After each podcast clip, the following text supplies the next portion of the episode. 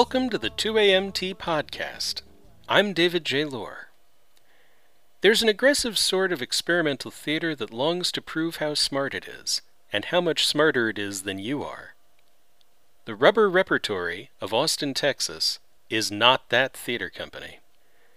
Rubber Rep, made up of Matt Hislope and Josh Meyer, isn't about telling you how it is. It's all about sitting in the room with you and asking, What if?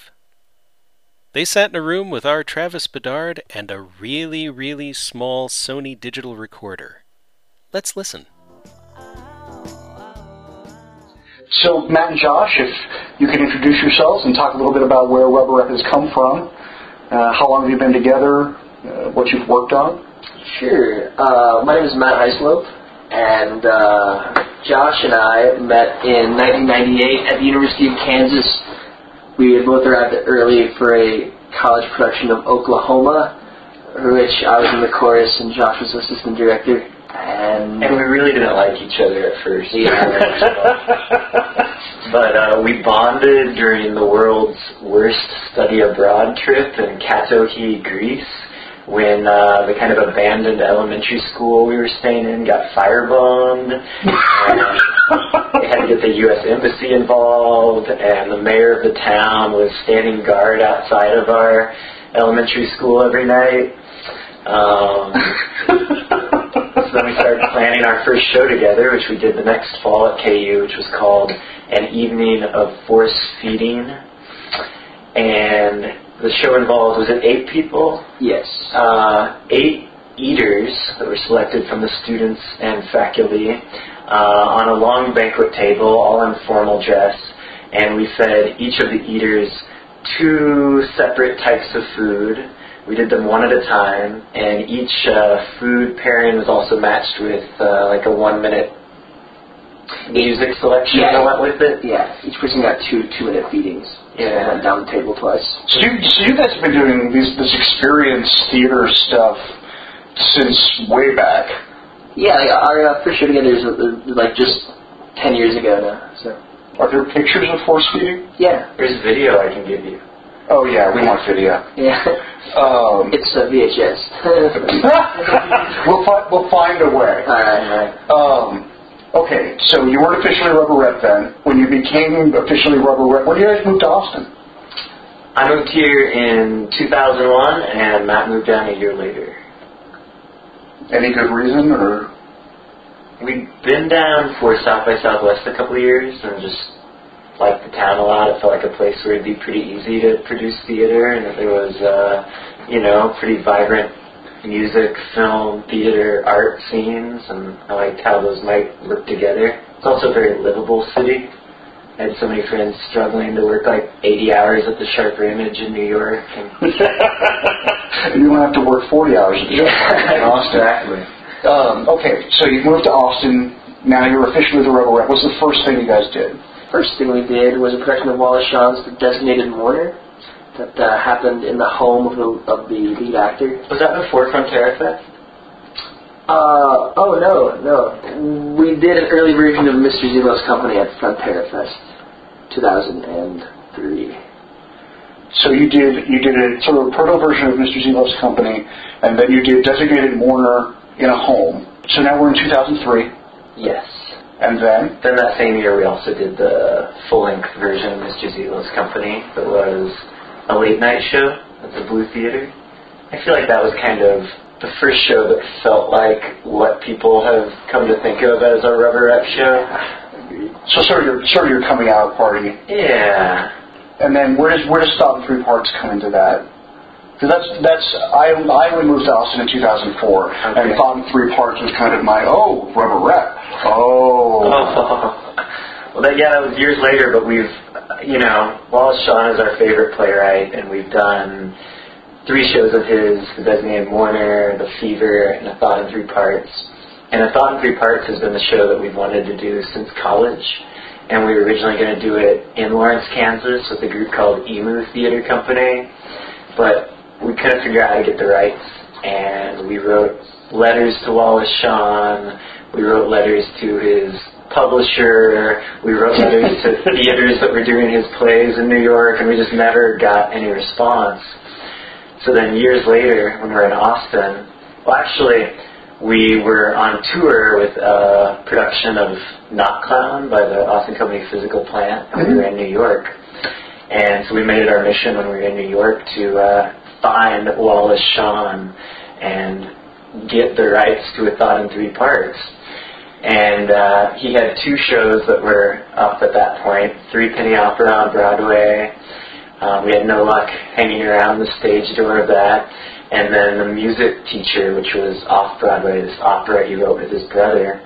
So we had tickets to that, and we turned the wrong way from the subway, and so we were like almost late to the show. We were like running through town to get there in time. We got there like two minutes before curtain, ran into the lobby, and I look behind Matt and I see Wallace Shawn, and he's like the only other person in the lobby. Matt, Matt, don't look, but it's Wallace Shawn. So we went up to him and, and explained to him the situation, and he was like, Oh yeah, you wrote me a letter, didn't you? yes. He's like, and I never wrote you back, did I? He's like, I'm sorry, it's a horrible way to be. But, uh, but he's like, you know, if you want to do a thought in three parts, you'd be a pioneer, my good man. And ever since then, he's just just been tremendously supportive. So, Yeah, that's awesome. I need I need film with you guys running through New York, chasing down Wallace Shawn. What do you what do you consider Rubber Rep's mission? This isn't a grant application. I know, you don't have to yeah. use all the biggest words. Yeah, I hate mission statements. We've never really had a serious mission statement, and whenever, whenever we have to do something like that for a grant application, it's the most uncomfortable process of like looking at we at what we've done and seeing what it is and not what we want to do. What when you guys sit down and say, "Let's do a show," what what is your goal Yeah. for for the show? Uh, I mean, there there seems to me to be a trend about the show, but you know, I want to catch you guys on tape saying it. Right now, right now, I think I'm most interested in playing around with the way an audience experiences a show. Because it seems like there's so many different things you can do with an audience, but 99% of the time you go to the theater, it's the exact same audience sits and watches the play. So both of these last two shows have tried to find new ways of having the audience interact with the production. With the Casket Passing Fancy, it was a show um, from the very beginning. We wanted to create a show in which the audience was reduced one by one until there was only one person remaining. And we had the idea of having just one actor and one audience member left, and then what kind of confrontation would result at that point. And then also, out of that, and out of the experiences people had at the Casket Passing Fancy, which we can talk about in a minute, um, I'm interested in creating shows that almost force a sense of community among audience members. Uh, let's let's talk about Casket because I want to I want to actually link when we when we post this I want to link to to you have a list of offers uh, on the on the Rubber Rep blog and I purposely because I don't like audience interaction I purposely skipped Casket of Passing Fancy. Uh-huh. I was I was too afraid to go. Well, you don't like with audience interaction either. I but reading the list of offers and the cleverness of the offers and the way they were executed really made me sorry I missed it. So if you you could talk about uh, the process of creating offers of Casket of Passing Fancy and sort of how the show the show itself is structured. Well, the show was uh, called it a modern parlor game, and you showed up at the theater, and you went into a small room that sat about 30 people, and was this character, this kind of grand old dame character uh, named the Duchess. It was her parlor. Um, so you sat there, little tables, old chairs, and then this Duchess character made her entrance. There's a little bit of song and dance performed by her ten domestics who kind of ran the show. And then the Duchess uh, introduced the rules of the game you're going to play, and the Duchess offered uh, made offers of 500 different experiences, uh, one by one, to the audience. Who wants? What are some examples? Uh, like, oh, who wants to ha- I hear a Lincoln Douglas debate performed by two homeschooled sisters. Who wants a ride to the border leaving now? Who wants to tattoo an ass with their name? And on and on. Um, so that's an audience member. When you hear one that is the offer that you really want, you can raise your hand and take that offer, and you um, are escorted out of the space to somewhere else in the building. We had ten different kind of themed areas in the theater, or sometimes you're taken off premises entirely, and you receive that experience, and then the show is over for you. Um, and another thing is that each of the 500 offers during the run, each one can only be chosen one time. So once it's performed, it's gone forever. So in trying to choose these sensations, you know, we felt like we had nothing left after this show because creating these kind of 500 experiential performances, it was kind of everything we have ever had any interest in doing, everything we know anything about. It was 500 is a bigger number than it seems like, isn't it? yeah, it, it, it felt at the end like kind of all of life was represented within these 500 experiences. Um, and it was absolutely exhausting to prepare them all. So did you have to have you had to have all of the materials for all of how many offers per show ready? Oh, well, like, everything had to be ready from the very beginning because everything could be Could happen on any night. The offers were time. completely random. yeah. correct. Oh, Because for opening night, the Duchess was prepared to read through all 500. It happened that the audience chose their offers well before she got through them all. But so all all 500 offers were ready to go at all times. Um, well, things would be like whittled down, like by Yes. right. But but as of as of opening, that entire chest of drawers had to be ready. Right, and there, there were many situations of you know food and perishable things that like we had to have and had to have ready, but that might might not be used. live animals. Yeah, And there were so there were 10 domestics, and each person was in charge of about 50 performances. Wow. Which you would only do once right. Correct. when it was selected. But for the person who chooses it, that's their one experience. Yes, no, absolutely. Just Pretty in high terms of in terms of your ten domestics, Yeah. being ready to do any one of fifty experiences that you would only ever perform once is just kind of a terrifying tightrope to be ready for. And the motto for the show was "Some will win, some will lose," and some some lost. And, and you know, when people lost, it was it was always a little heartbreaking to us. But sometimes it was just they chose the wrong offer for them. Sometimes it was a kind of bad alchemy between the performer and the audience member. It wasn't what they expected. Yeah, or sometimes the objects were presented in a, in a very literal way, and and how it was worded was exactly what you would get. But other times we would play with that, and it wouldn't quite be literal. Or um, So the there's that weird balance too. Yeah, and I think I think the parlor game aspect wasn't evident to your audience until about halfway through the run. Everybody's like, "No puns, people, puns!" uh, and and that's actually when I started realizing exactly what I had missed, because by the time word got around about the puns and about the plays on language and exactly what the show was, you were completely sold out. And it's that's sort of the way actually biography of physical sensations is going. The same sort of word of mouth. But how do you how do you get from casket and being exhausted by the 500 offers to saying let's do it again, but let's be more specific? Like, what is the thought process that says, okay, sure, preparing this was, you know, like deadlifting the world. Let's do it again. Well, this show it, it uses some of the same.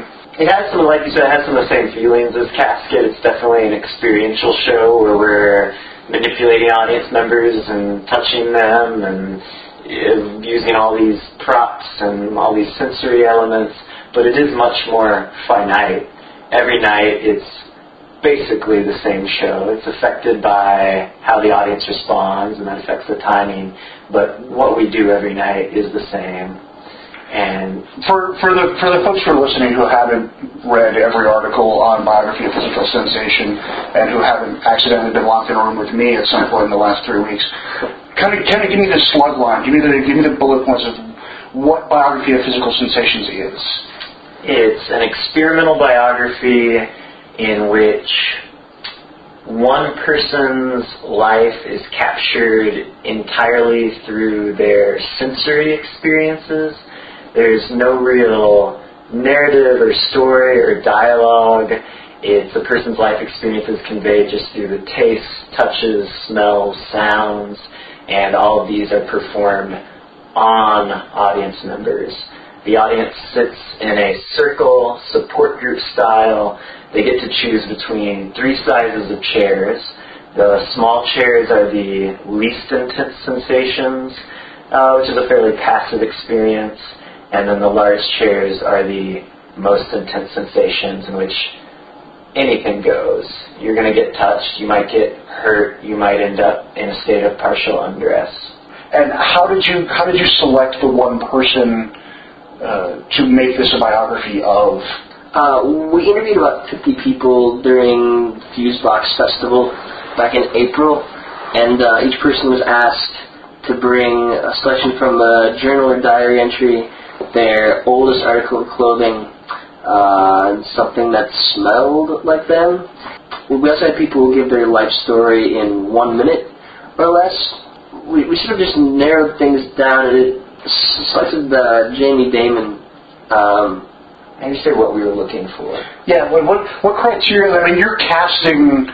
You're not just casting the star of your show. You're you're casting the subject of your show. And we have we have a lot of folks who are listening who are directors and know what it's like to be looking for one thing in an actor. But what do you look for in the subject of a show? You know, right off the bat, we needed someone who was very willing to share with us everything about their life and who could kind of recall sensory details from many years ago. And with Jamie, what was a huge draw, the woman we eventually ended up choosing? Well, first of all, uh, the first day of interviews, we had 10 people in a row who would have been wonderful subjects. We were blown away by how interesting everyone was in this context and how willing everyone was. But the thing that really set Jamie apart was she's just documented and archived her life so extensively. She had a whole storage facility full of boxes of personal memoirs and letters and diaries and photographs. And she said, you know, she'd be willing to drop them all off at our house the next day. and all this was extra touching because she was one of a very, very few number of people who interviewed who really didn't know us at all you know, and so there's that, that level. She didn't know us from Adam, and within days of meeting us, you know, we were looking at Polaroids of her, her childbirth and her baby book from the hospital from the 50s, and she really just opened up immediately. Okay, that's awesome. Yeah, and it was great to have the this original material to draw from rather than relying entirely on the interviews. We still do a lot of interviews, but But it was it was something that really hooked hooked you both into Jamie right away. you correct, yeah. You know, because you're about to devote six months to digging into this person's life. If you're not gonna if you're not gonna be really hooked into it, it's gonna end up being a pretty dry experience, I imagine. So you you did conduct interviews. You didn't just read these journals and baby books. Matt did the interviews, and I stayed at home locked up with all the papers. Yeah. And very often there'd be things from all the papers that would sort of um, be the catalyst for the interview, like s- things that would come up that we just like have to get details on. Out of all of this, how many hours of interviews would you say you did? I don't know, t- 25 to 30 ish. So out of this 25 to 30-ish hours of interview and all of these books and baby books and photos, uh, you cull down a 90-minute show of experiences for 40 people. And how do you how do you go through Get from point A to how do you get through this massive information to what comes down to probably 200 sensations?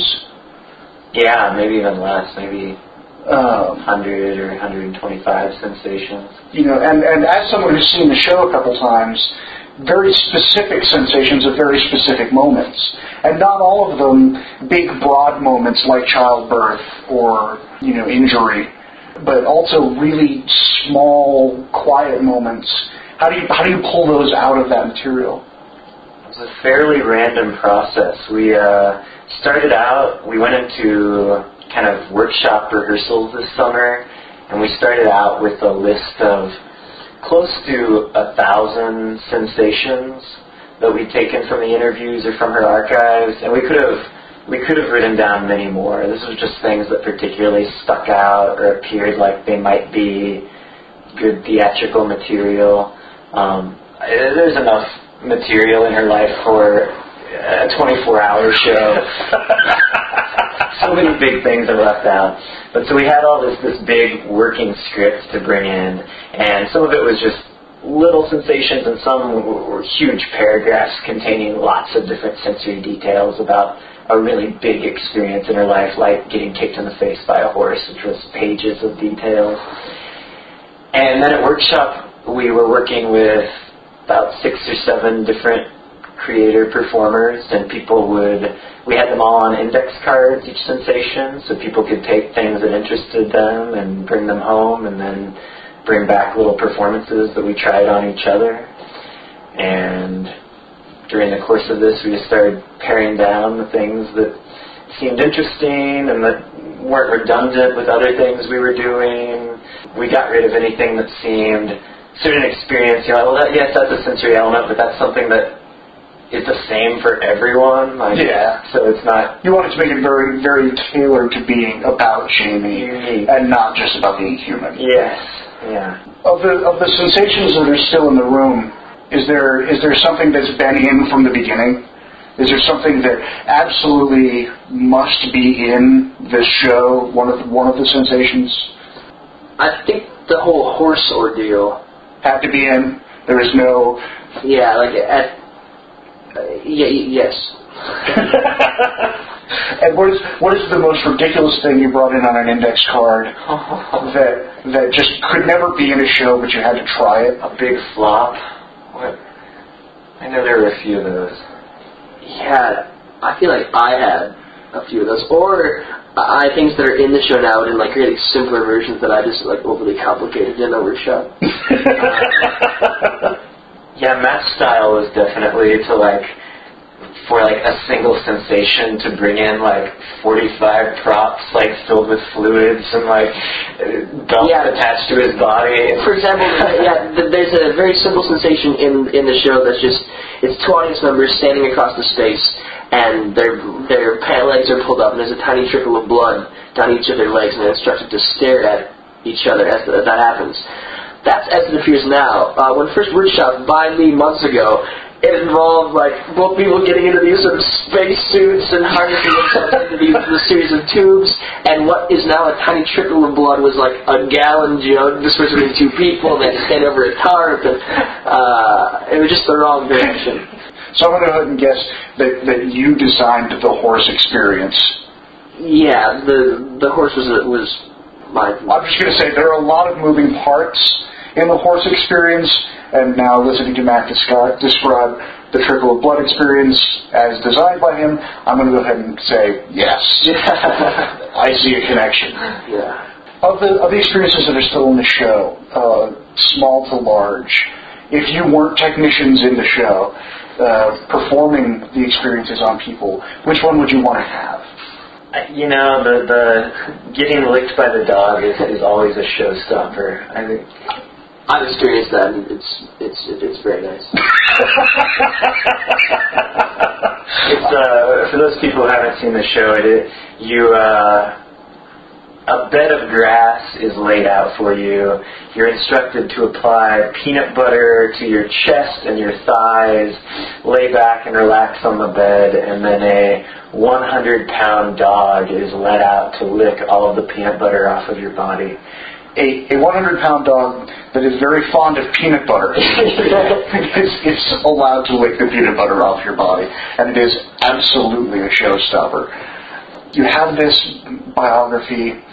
There are there are a couple of experiences that are really intense in the big shows. What's what's that audience reaction been like?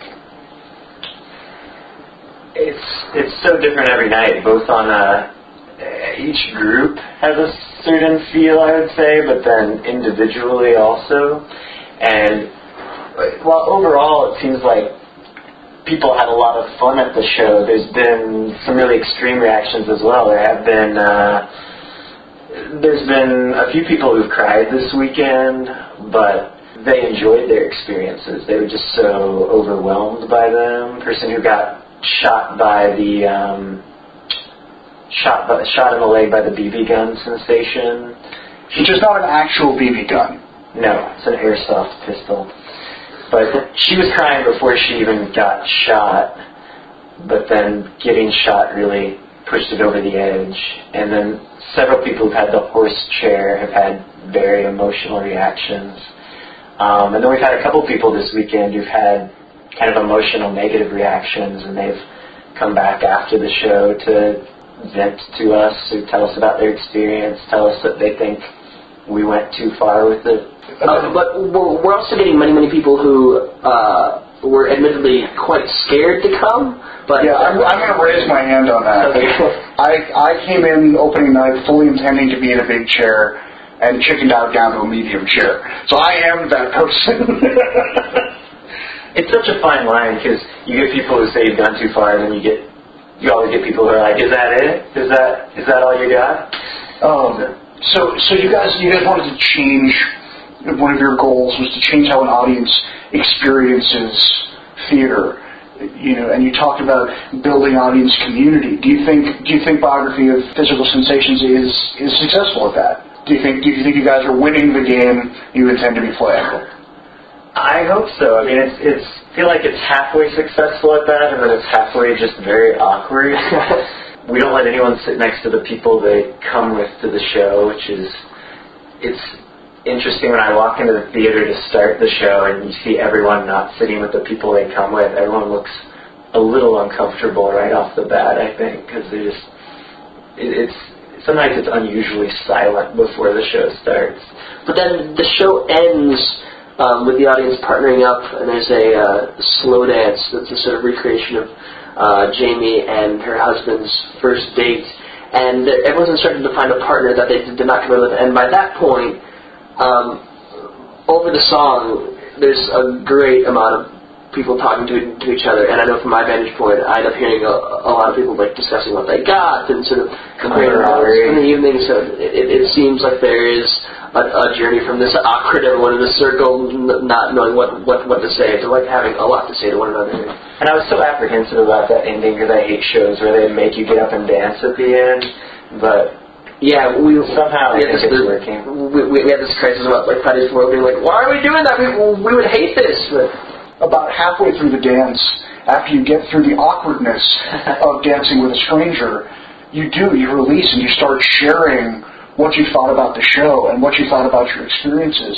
And I think, honestly, it's a perfect way to end the show. Because after, after a night of being set in your chair and not knowing what happens next, you know it's over and you can just release and talk about it. And lots of people have needed to debrief after the show and talk about what's gone on and what happened to them and what happened to this other person and the structure of the show, which I think is a surprising thing given the sort of improv feel of the show, is how structured it is. Mm-hmm. There's one moment, about two thirds of the way through the show, where Matt, you're the technician for one experience, and in the middle of that experience, for a person in a chair, you turn around to take part in another experience as another part of the sensation.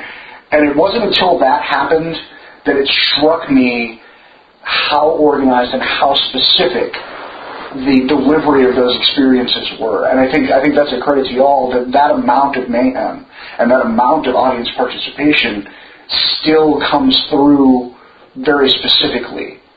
There's still you can see the show multiple times and it's very different based on the reaction. But the show itself has a cohesiveness and I think that's I think that's really great.